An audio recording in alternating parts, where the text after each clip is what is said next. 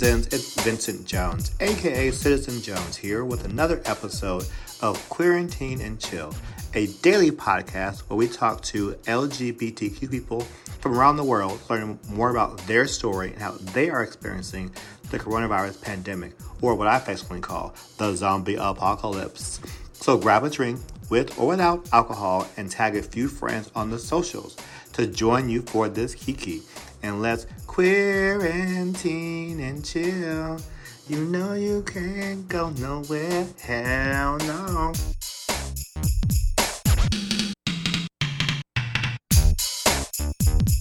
Hello there, Dr. Isaac Namdar. How are you doing over there in New York? Good, Mr. Jones. How are you doing? fantastic. You know, it's a, it gets better and better every day. I must say. I must say. Yes, we're getting used so, to it now. yes, a month in. I mean, I would never have thought that it would last this long, but I have. Um, um, it, yeah, it's, it's been a while. Testing all of our patients. Yeah. So before we get more into what your experience on the front lines in New York City, I want to learn more about where you're from. I know you live in New York, but you were yes. actually born in Iran, correct? Yes. So many, many moons ago, we're not going to disclose my age. Back in the days where things were different, mm-hmm. I was born in Iran. And uh, this is before the revolution. So things were way different back then. Back then, it was mm-hmm. very um, pro Western country on a trajectory to integrate itself into the bigger world and try to leave its old ways and you know the old culture um, but that all came to a screeching halt in 1980 with a revolution, sorry, 1979 actually, with a revolution happening. Um, and things regressed uh, from that point on.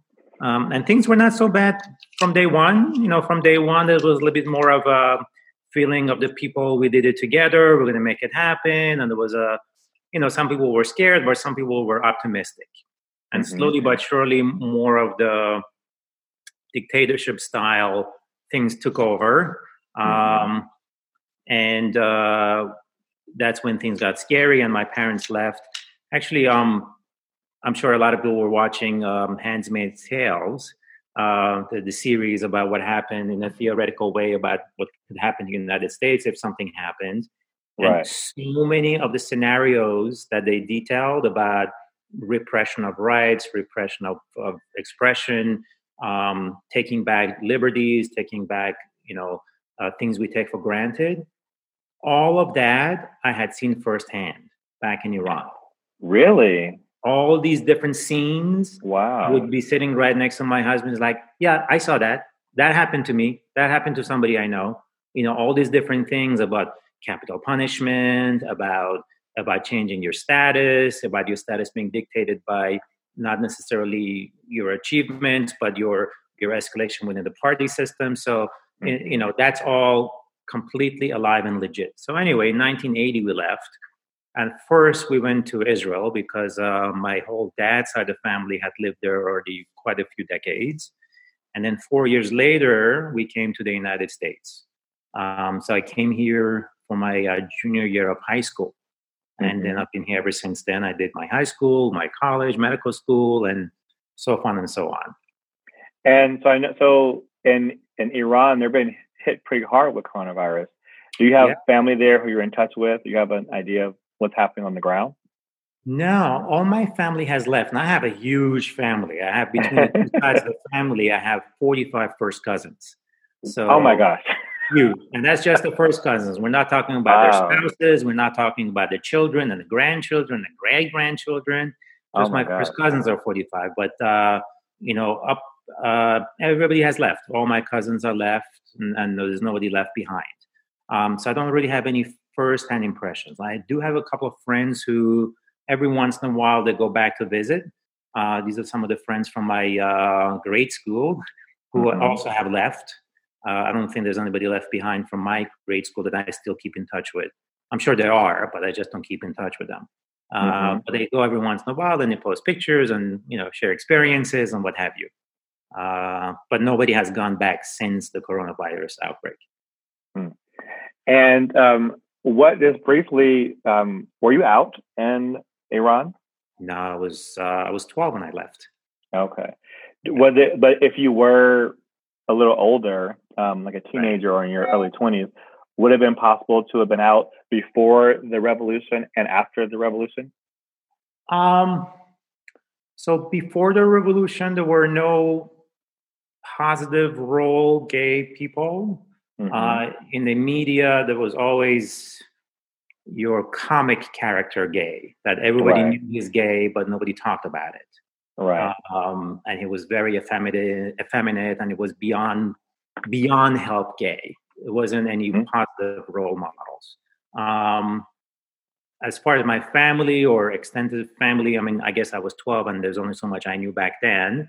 I didn't have anybody I would have identified as being gay. Uh, so not back in those days, it wasn't it wasn't an option that I knew of. No. Gotcha. And we we have a we we know what it's like now, and now it's right. It seems to have gone even right much farther to the negative. Right.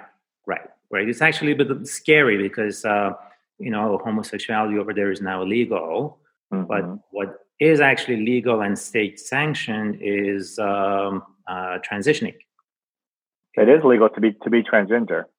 Transgender, and that actually the government pays for your for your reassignment surgery.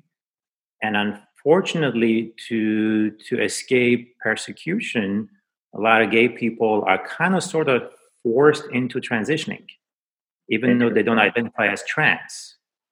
But that is the only way that they can kind of sort of behave outside of the norm of what they've been dictated by the society and have a little bit more leeway and they kind of sort of have to transition into a different gender and then in that context maybe they can have relations with the gender they would like which wow. is very that's scary very scary that's a that well, that, well that's a that's a topic for a whole podcast in itself and so yeah so thank you for definitely giving that um that character i feel like people don't often have a full sense of what gay life is like around the world. Right.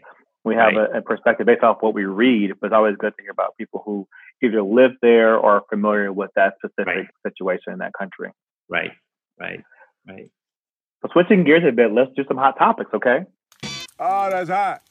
Yes, sir. So um, now you're in New York, and there is a quarantine or a stay-at-home order happening there. Um, I don't know if this is happening in New York, but in some places, they are the government is fi- are finding businesses that are non-essential that are staying open. Like mm-hmm. in, in Los in, in LA, for example, uh, if you if the, they're actually encouraging average people to report businesses who are not non-essential who are staying open, and they're fined like a thousand dollars or so, right. and they will turn off their water and electricity. Oh wow! What do you think about that? you know, unfortunately, there's a lot of people who don't take this quarantine seriously. Um, mm-hmm. The unfortunate part of it is that a lot of people who are exposed to it may actually get the virus, and the great majority of the people are asymptomatic. They mm-hmm. walk around, they just transmit it to the next person, who then transmits it to the next person, and to the next person. So, of all the people who are actually exposed to the virus, a minority of them are actually going to get sick, and a small minority of that is going to get really sick to the point of ending up at a hospital and, and dying. So all these numbers of the people that we know confirm cases and the mm-hmm. confirmed cases of death or confirmed hospitalizations, that is a small, small, small, small fraction of what is actually out there. And there's so many people who take it nonchalantly. They just go out, they infect people. They, you know, unfortunately, you hear people like having corona parties. Yes. and, and it's mostly younger, healthier people who who, yes, if you get exposed to the virus, you're not going to get sick. But guess what? You're going to walk around, you're going to walk down the street, and you're going to give it to your neighbor, and you're going to give mm-hmm. it to your mm-hmm. parents, or going to give it to your grandparents. Um, so I think some degree of taking it seriously is essential. I'm not quite sure about fines and cutting off your electricity and your water, but mm-hmm. I do mm-hmm. think that public should take it more seriously. What about? Do you think that Trump um, should have his name on the stimulus checks that are going out to people who don't get the direct deposit? You know, it's all by him. it's his world. We all we all happen to live in it. Yeah, you know, somebody said if I really wanted to get a a check from Trump, I'd rather be a prostitute. yeah. yes. so, yeah, it, it's all about him. It's all about his ego and and not necessarily for what's best for the country. I mean, that's only a smart part. Today, he was inciting people to go out and riot against the lockdown. And, yeah. and, and go demand their right to go back into going to work and assembly and you know, it, I, don't understand how. That, I don't understand how that. I don't understand how that's legal for uh, a gov- a president to basically um, um, issue a call to arms against three states in the country that he is supposed to be protecting and serving. Right. It, it's, That's it's illegal. And unfortunately, the one party has got himself into a bind of we let go so much, and now mm-hmm. it has completely slipped into chaos and, and anarchy. Mm-hmm. And unless the Senate comes to its senses, we're not going to stop this. We had a chance to right. do some impeachment, but again, they were so deep in it themselves that they could not make it happen. Unfortunately, but but one thing that is happening is that the medical community is working miracles um, all around the country, but, def- but definitely in New York. So thank you for all you're doing in the front line. I'd love you to say more about um, you know, what has happened. Well, so number one, so you're a doctor. Tell a little bit about yes. your practice before this happened and right. how it's been impacted by the pandemic. Right. So uh, I'm an ear, nose, and throat specialist. I've been in practice for 20 years, and I've been in the same exact office for 20 years, which is actually the same hospital I finished my residency at. I ah. haven't moved. if it ain't broke, why fix it? Mm-hmm. Exactly. It's an office uh, nearby Columbus Circle in New York City. Uh, my uh, hospital is Mount Sinai West. Previously used to be called St. Luke's Roosevelt Hospital, but since the merger with Mount Sinai, which is now the, one of the biggest systems in the city, uh, the name has changed to Mount Sinai West, and it's a part of a bigger global um, mega company of managing healthcare for New York City. Um, prior to this, my office practice was usually four days of seeing patients in the office and taking care of all kinds of stuff that comes in, and one day of operating per week.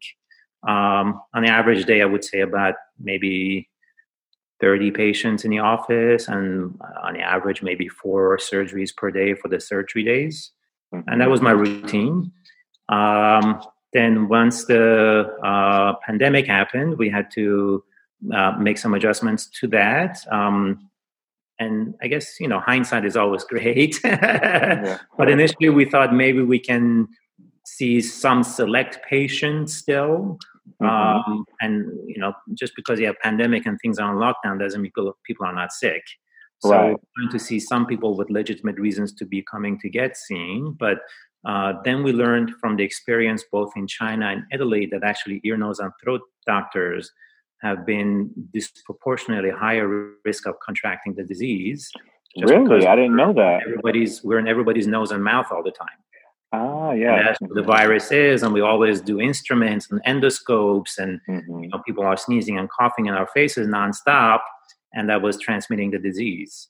Um, so even back in the early days, there were some surgeries that were being done in people's sinuses and the nose, and everybody in the operating room, unbeknownst, got infected and um, including the nurses, including the anesthesia staff. Uh, oh. So we really had to stop it cold turkey uh, one cold day, and we say we can't we can't expose the staff, we can expose the doctors to this. And it's one thing you know that you that if I'm wearing the mask, but the patient is still exhaling and coughing, mm-hmm. the endoscopes are coming and going, and the whole environment is is is exposed. So unless you have specific need for it in a negative pressure room, you can't really see patients in the same capacity. So we had to shut down. Um, since then, we had transitioned to um, telemedicine, trying to conduct as much as we can over the phone or over video, and mm-hmm. both uh, within our medical record system as well as uh, through third-party apps, we can do that for patients. Now, there's a limit of how much you can do because you can't really touch or feel right. or anything. And then also, even if something that needs to be done manually, for example, somebody has earwax that needs to be removed, I can't do it over the phone. Somebody right. has nosebleed, I can't stop it over the phone. Um, so there's a myriad of things we cannot do over the phone.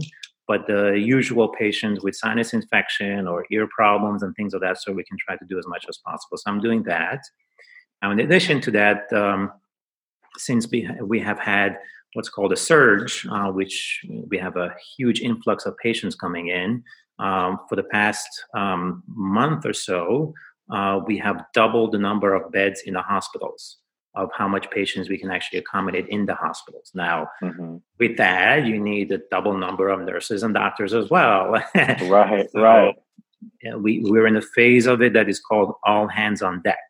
So even people like myself who don't normally treat pneumonia, we don't treat inpatients with medical issues. We only do our specialty. We've been recruited to take care of sick patients. So now my entire department has been recruited, and we have uh, one of the floors that has been assigned to our department. Um, and we have a rotation system of every four nights and four days, and then the next cycle, the next cycle, the next mm. cycle. Um, so, so, so, so basically, you had to essentially change your practice.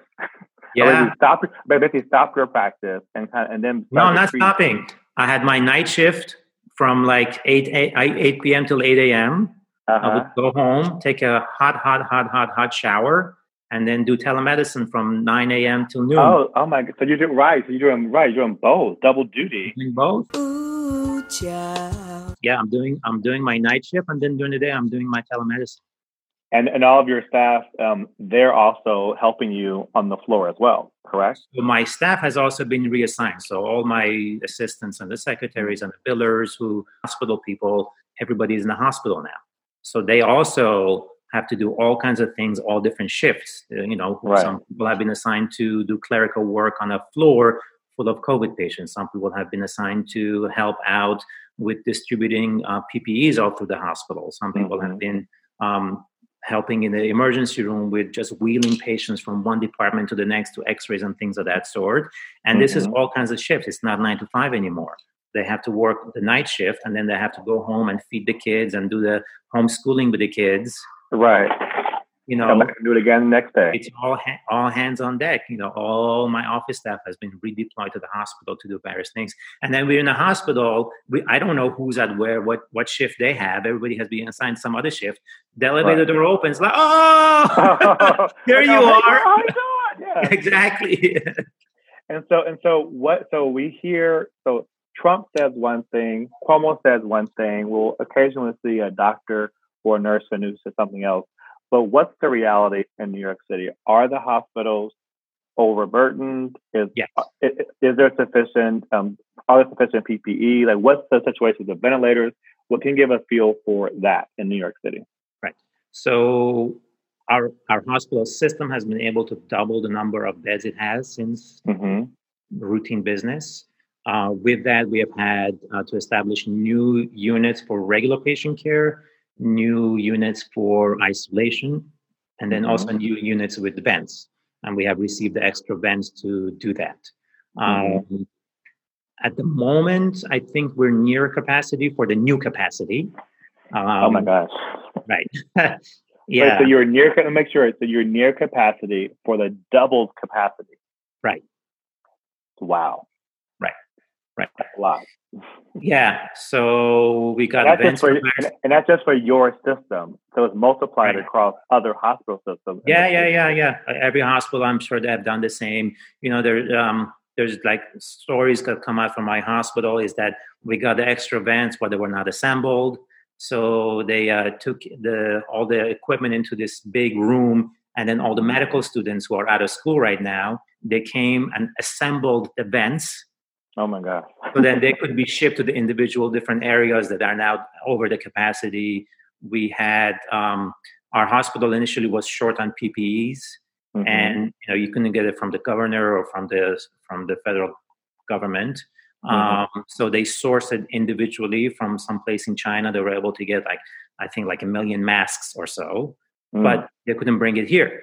Um, so somebody who's on the board of the hospital had some contacts through Goldman Sachs, who had contacts through Warren Buffett, who owns a, who owns a private jet company.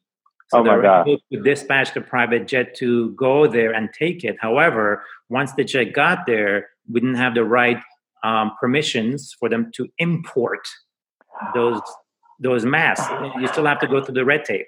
So then a different person on the board of directors of the hospital had to get in touch with the Chinese ambassador in New York to facilitate the paperwork for the jet to be able to leave China to come back here to deliver the PPEs. So there's like all these different stories of how people had to do different things to make it all happen.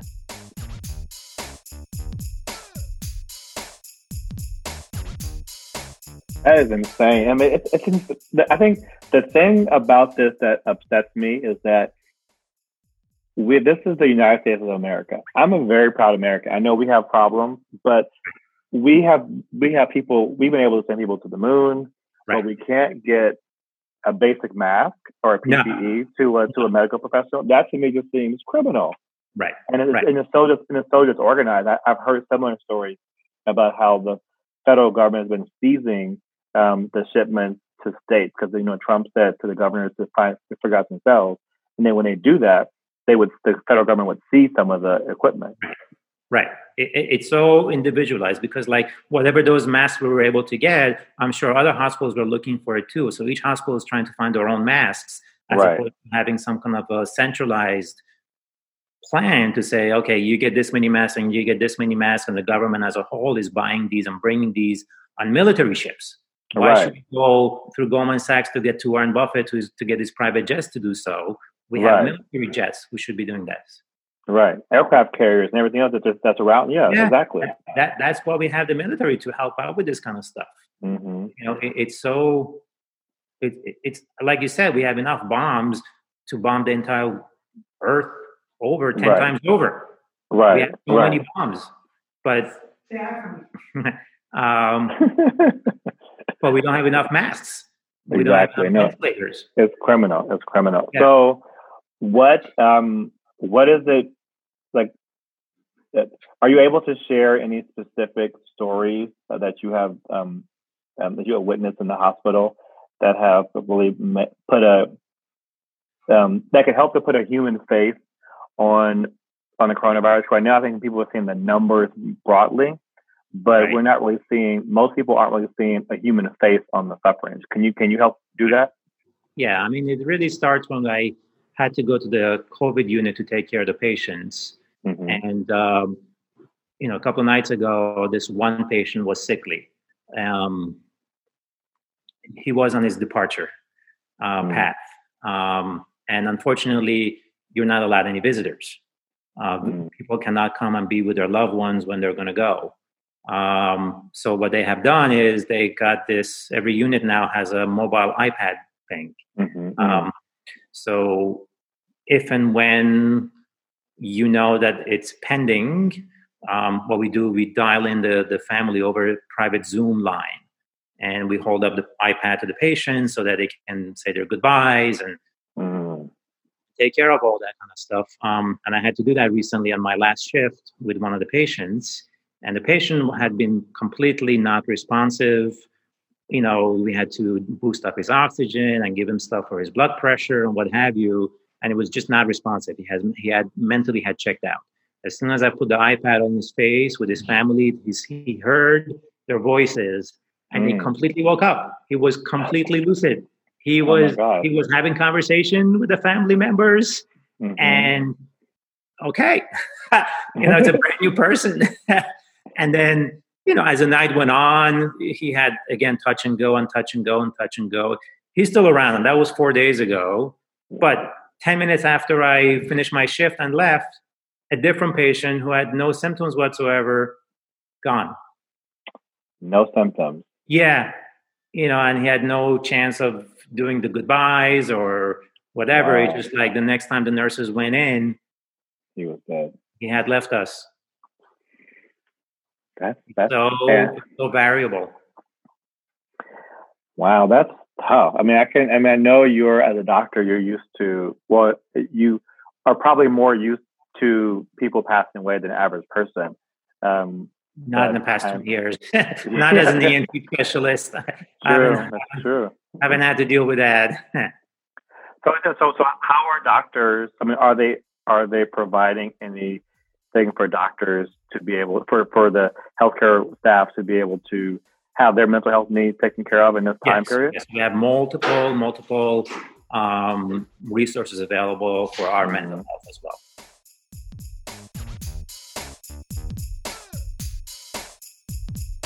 And kind of shifting gears a little bit from the hospital stuff. So you're also married. Um, yes. and um, so what um, have you? Uh, uh so, I, I know. So so I know you, you guys have a, a, lovely home in New York, and so you have a little more space than the average person does. Um, but like, have you found that? Um, are you calling Andrew? No, no, no, no. That's all right. Uh, have you have you found that um, um, that do you have any? So a lot of people are finding that now they're um, being quarantined with their partners. Yes. Um, do you do you have any? I haven't tips? killed them yet. exactly. right. So do so. Do you have any tips for them to be able to help them to survive quarantine with their partners? Um, maintain your routine. Mm-hmm. Um, definitely, when you get up in the morning, make your bed. Don't go back to your bed unless you're doing something in the bed. yeah. yeah. but don't spend all, all day in bed. Mm-hmm. Um, uh, luckily, we both have things to be done during the daytime. So mm-hmm. we're not mm-hmm. just sitting home looking at each other. What are you doing? What are you doing? What are you doing? Mm-hmm. Um, he has his business calls to take care of, and I have my business calls to take care of. And then mm-hmm. usually for meals, we come back together. And usually in the evening, we spend time just talking or watching TV or what have you. But do you? But do you find that because now your job has a added level of stress that it yeah. didn't have before? Do you find that has um, made it harder for you to be as cool, calm, and collected as you might normally be uh, when you're in the in those couple moments? Not necessarily. I'm I'm mm-hmm. I'm always one of those calm people. Mm-hmm. mm-hmm. Uh, I know some people stress gets them more, but mm-hmm. uh, individually on myself, I'm you know although I appreciate stressful things, um, I'm pretty well adjusted. Uh, yeah. I, I, don't let things get to me. That, that's that's a very good thing. I good them skill. over, but I don't I don't make a lifestyle out of it. That, that that's a good thing. We know a lot of there can be some of us in the community who like a little bit of drama. Because I like drama. That's my shit. To be yes, exactly. yes, yes. Are yes. there, are there? And so my understanding is there there are a lot of um, queer nurses and yes and, and, and healthcare workers in the in New York City.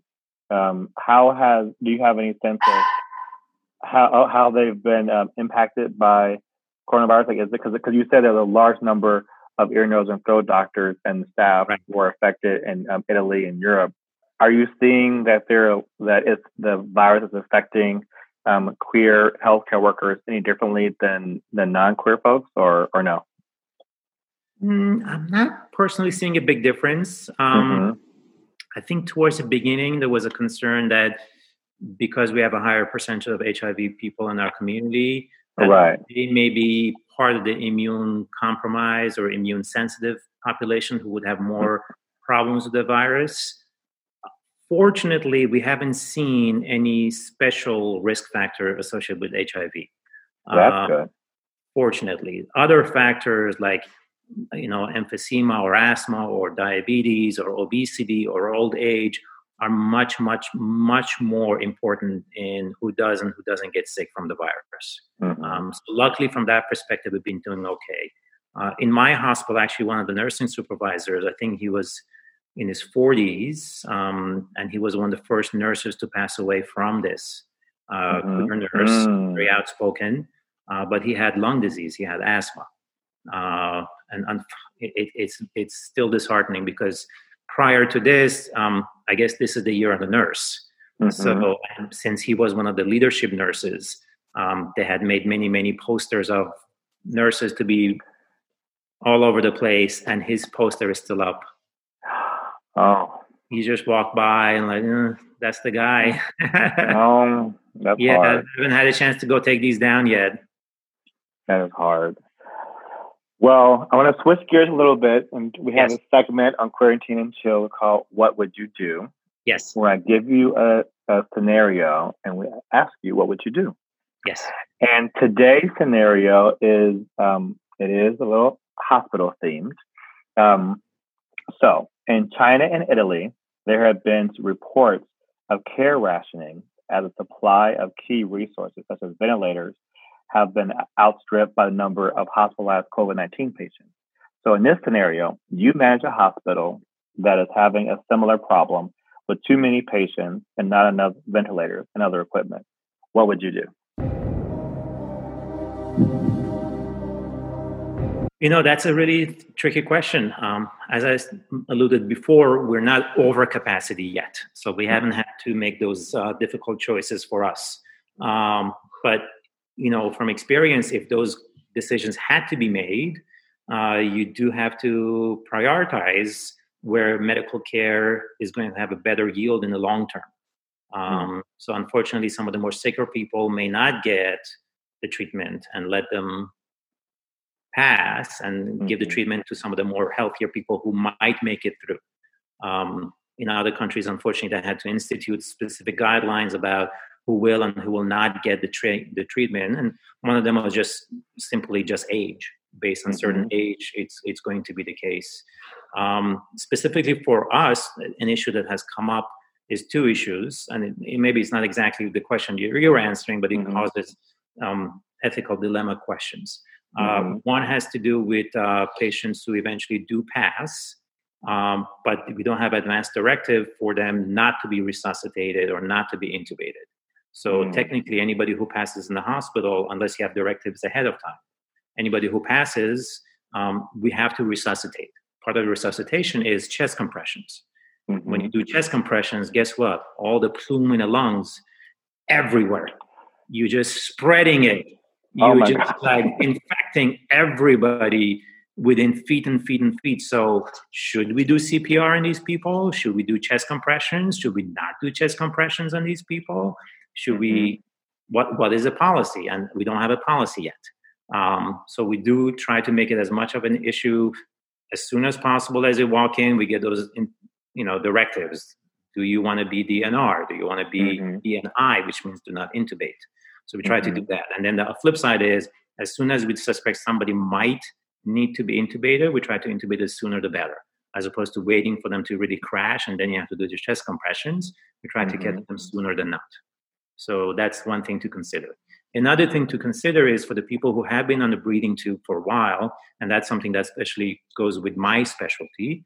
Um, mm-hmm it's a common practice that if somebody has been on a breathing tube and we can't get them off, rather than having a breathing tube go through the mouth, into the throat, through the vocal cords, into the lungs, we do what's called tracheostomy.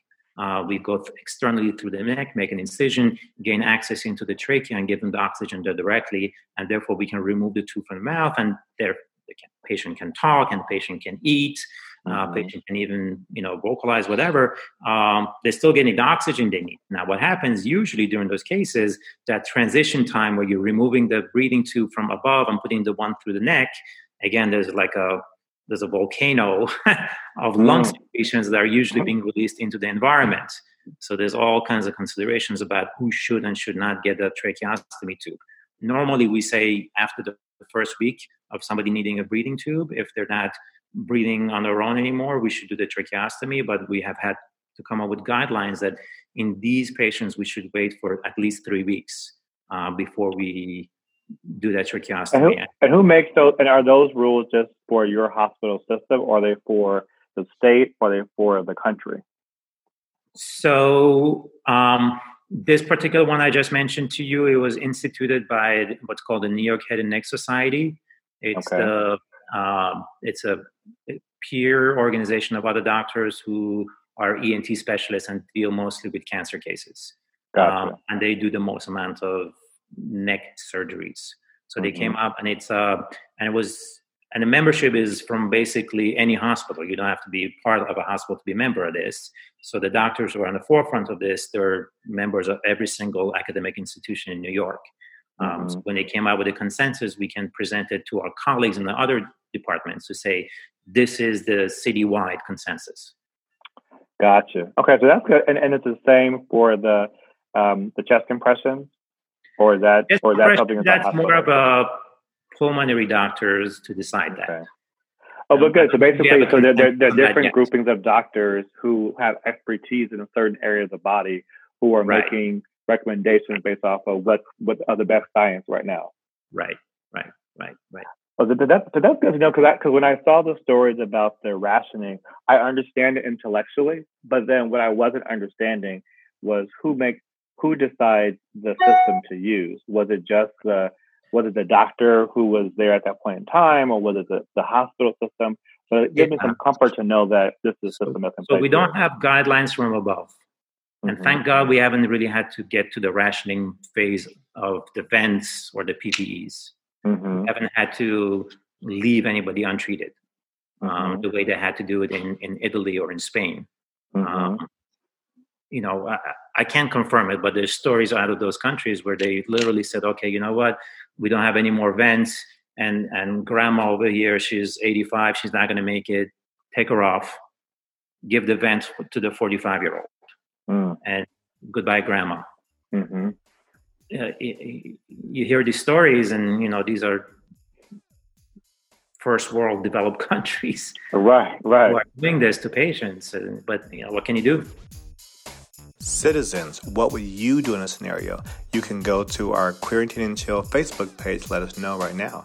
You can also post it to your Instagram story or on Twitter. Just make sure to add us or to use the hashtag Quarantine and Chill.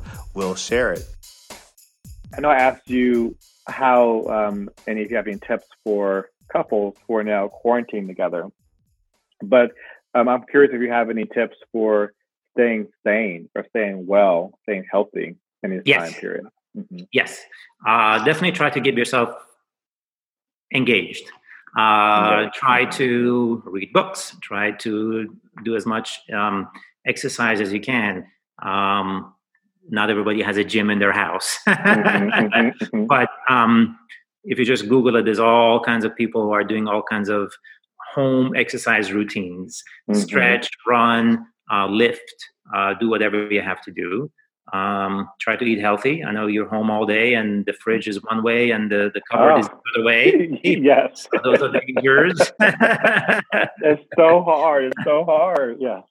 Yeah. So, you know, at least one of the rate limiting steps is you only eat what you have at home. So if you really limit yourself not to bring unhealthy things to home, mm-hmm. then you want to eat healthy things. So if you want a snack and really the only thing in the fridge is an apple, you're going to have an apple as opposed mm-hmm. to a piece of cake. what I try to do to that point, I on my on my like dining room table, I have what four bowls of different kinds of fruit. Like I have tangerines, some pears, some grapefruit, and bananas. That way, that's why I see those, and right. I go, oh, I'll grab a piece of fruit. Before, yes, I would go to the fridge. I was like, oh, I'll get this. I'll go to the cupboard. Oh, I'll get this. I was like, oh no, this cannot last. This cannot not last because my summer body will never come. Hi, citizens. For today's wellness tips, go to the Quarantine and Chill Facebook page. You can even leave some of your own oh, well, more about the summer is canceled. yeah, yes, yes. I know, I, but I, I, have, I have to have hope. I have to have hope that I can still wear a speedo somewhere and be able to flirt with somebody somewhere. yeah, on TikTok. yeah, yeah. Baby, come give me something. yeah, yeah. I love, have you have you um, been tempted to make one of those TikTok videos? I just joined TikTok a week ago. Uh-huh. So I'm still getting the hang of it. I haven't, uh, you know, I actually posted one. The only one I posted was about uh, the seven o'clock cheer in New York City, where uh, okay. everybody is is cheering and clapping. Um, I did that one. So I'm actually curious. So I know I've I've seen those where I live in LA. We haven't done it in this part, but they're doing it in downtown LA, of course, in New York and Toronto, like all over the world. They're doing it.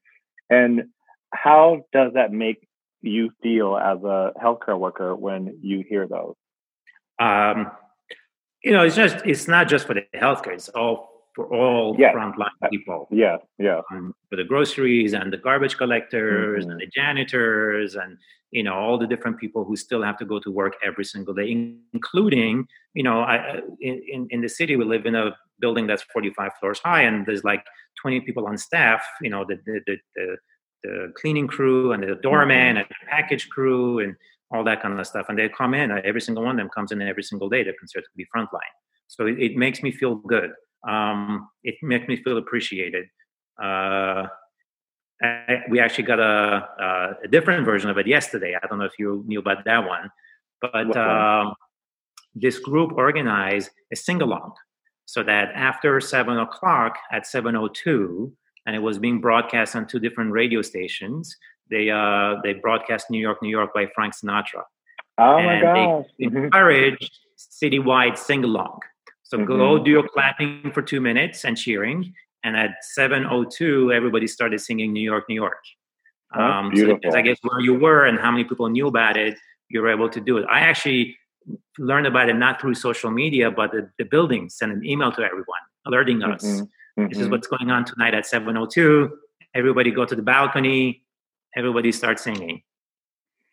And I feel like those things, what I hope comes out of that is that we start to change the idea of community.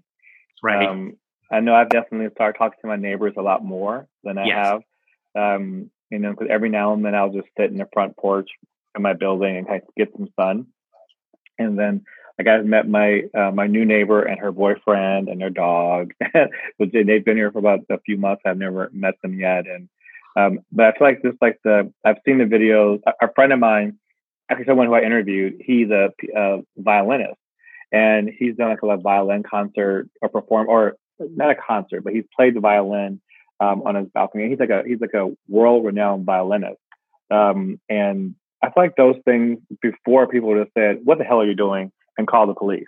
But now, but now people are like people are much more like that's part of living in community. That we're all in this together, and so I hope people hope hope that continues. Where um where do you want to travel? What's the first place you want to travel to once we can travel again?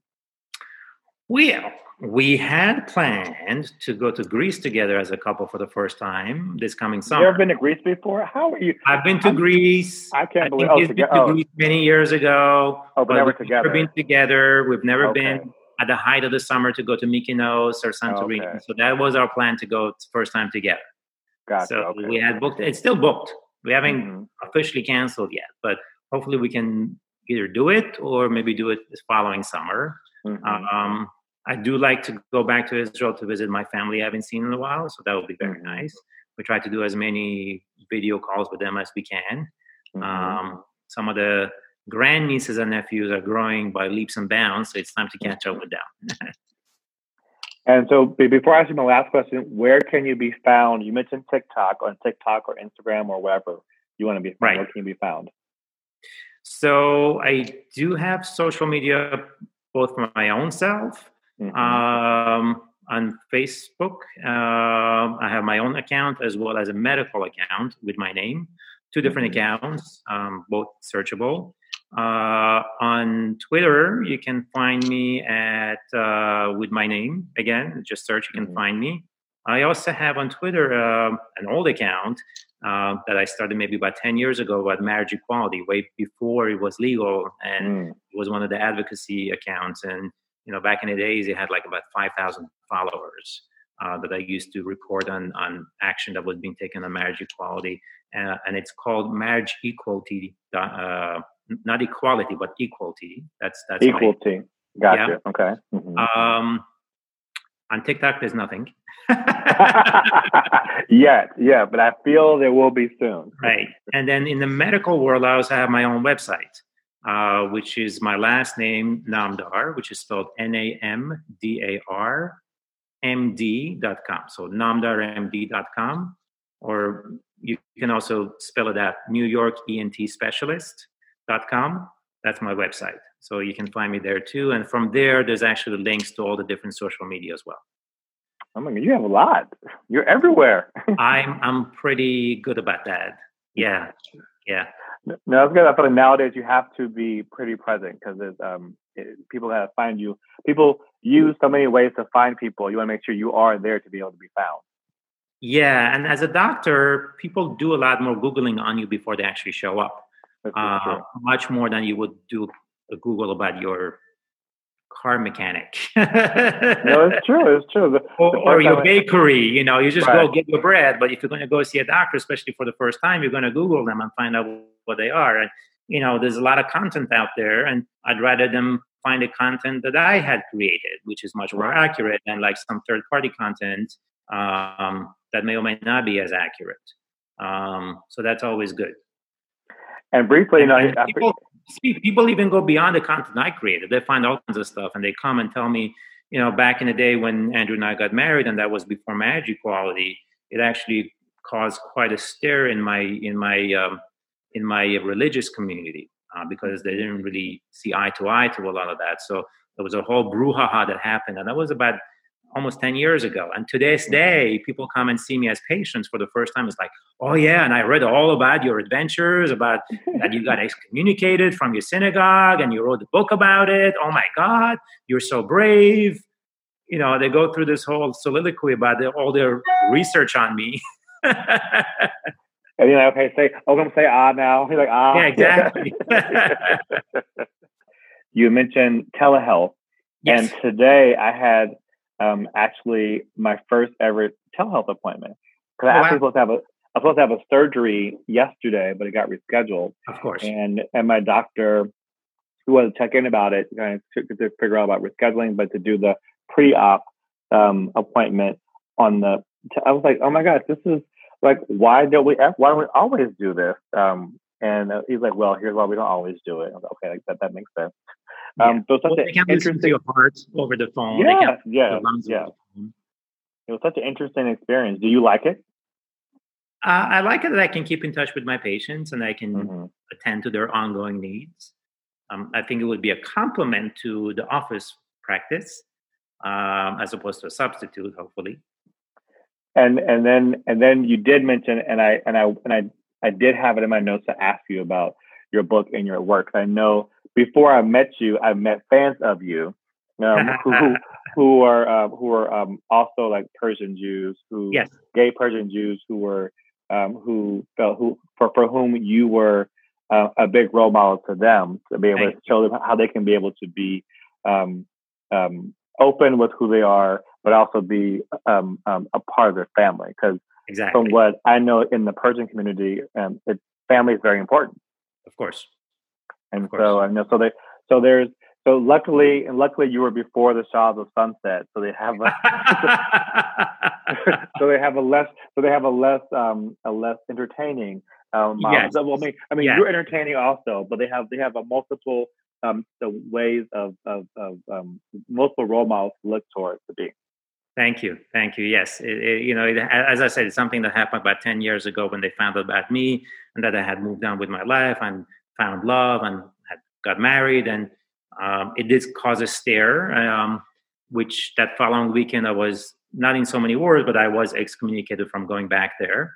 Mhm. Uh, which it then actually I wasn't there anymore, but the, the community got a little bit polarized on that issue because of a lot of people who said, well, this is ridiculous. You know, he, he's just one of our sons and he just, we love him the way he is. And he's a doctor and he's, he's found love and he hasn't, he hasn't committed any crime of any sort that you're like excommunicating him. And the other people, no, we have to be true to what our religious teachings are and what have you. And, and all this was going on behind the scenes, behind my back.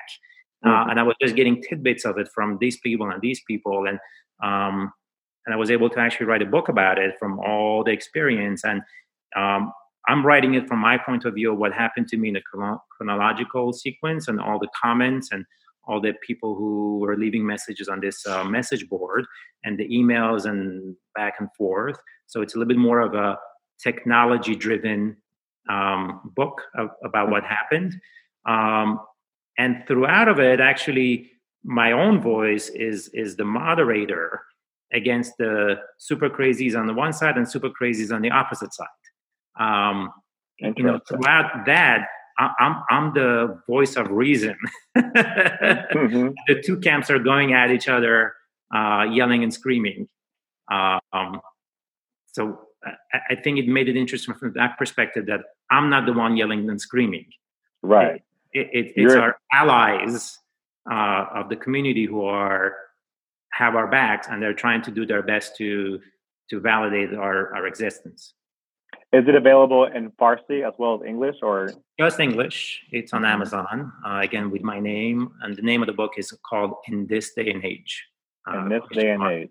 Yep, right. I'll, I'll make sure to link to it in the show notes. People can still buy it now, correct? It's on Amazon. Yep, hmm Yep. Yep. I, I love that. And so, what? Um, so, my last question for you: What do you hope? Uh, actually, asked a little differently. Typically, I ask what do you hope to take away from this experience um, of the coronavirus pandemic? But I want to know um, what's like one or two things that um, has been one or two new things during this time period that you personally or you that, that you either want for you personally or for the country or the world to keep doing after this is over. Right. Does that make sense? Yeah, yeah. So I would say two things. Uh, one is the same thing that happened after 9 11, mm-hmm. is that there was this resurgence of kindness. Mm-hmm. Um, people who normally walk down the street in New York and everybody's out of my way, elbowing each yeah. other, right. completely absorbed in themselves. On all their of, phone. sudden, all of a sudden, everybody is so kind to each other. Everybody does take interest in learning about who their neighbors are.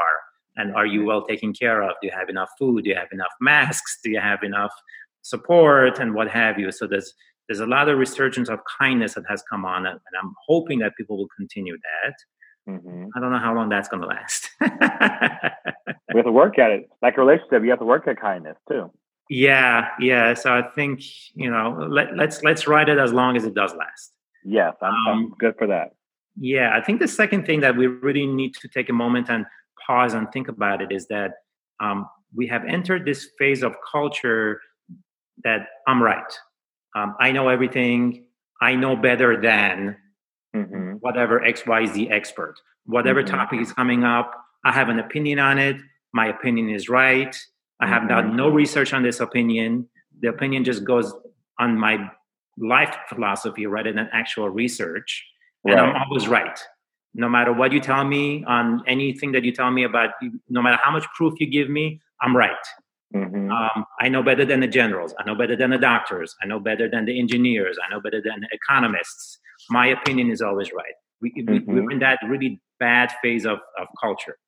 And I'm hoping that now that we have gone through this pandemic together, we actually have learned to listen to healthcare workers on this mm-hmm. issue. And hopefully we mm-hmm. can extrapolate that to other avenues of life as well. Let the economists tell you what are the facts and you can have an opinion on that but do your research before you have an opinion let the right. politicians tell you what they know let the let the engineers know tell you what they know you know let even the journalists tell you what they know based on the research they've done uh, mm-hmm. uh, don't don't have an opinion before you have done the research facts do matter and it, yeah i i i think those are two great ones and it's it's okay also today in the news is all all these folks in michigan who are protesting um, based off of their own desire to go against the governor who was trying to protect their health. And right. and and if they believed in the facts and not the rhetoric of Fox News and the president, yeah. it would be a different situation. Yeah, and and if the facts are contradictory to your belief system, then it's false. Right. right, right. No, no, no. It's like like that's like what kids do. and right. we're if you're gonna be an adult, you gotta be an adult well, thank you, um, Dr. Isaac Namdar. Um, thank you. Thanks for the time. You. This was great. Yeah, no, it was therapeutic for me actually.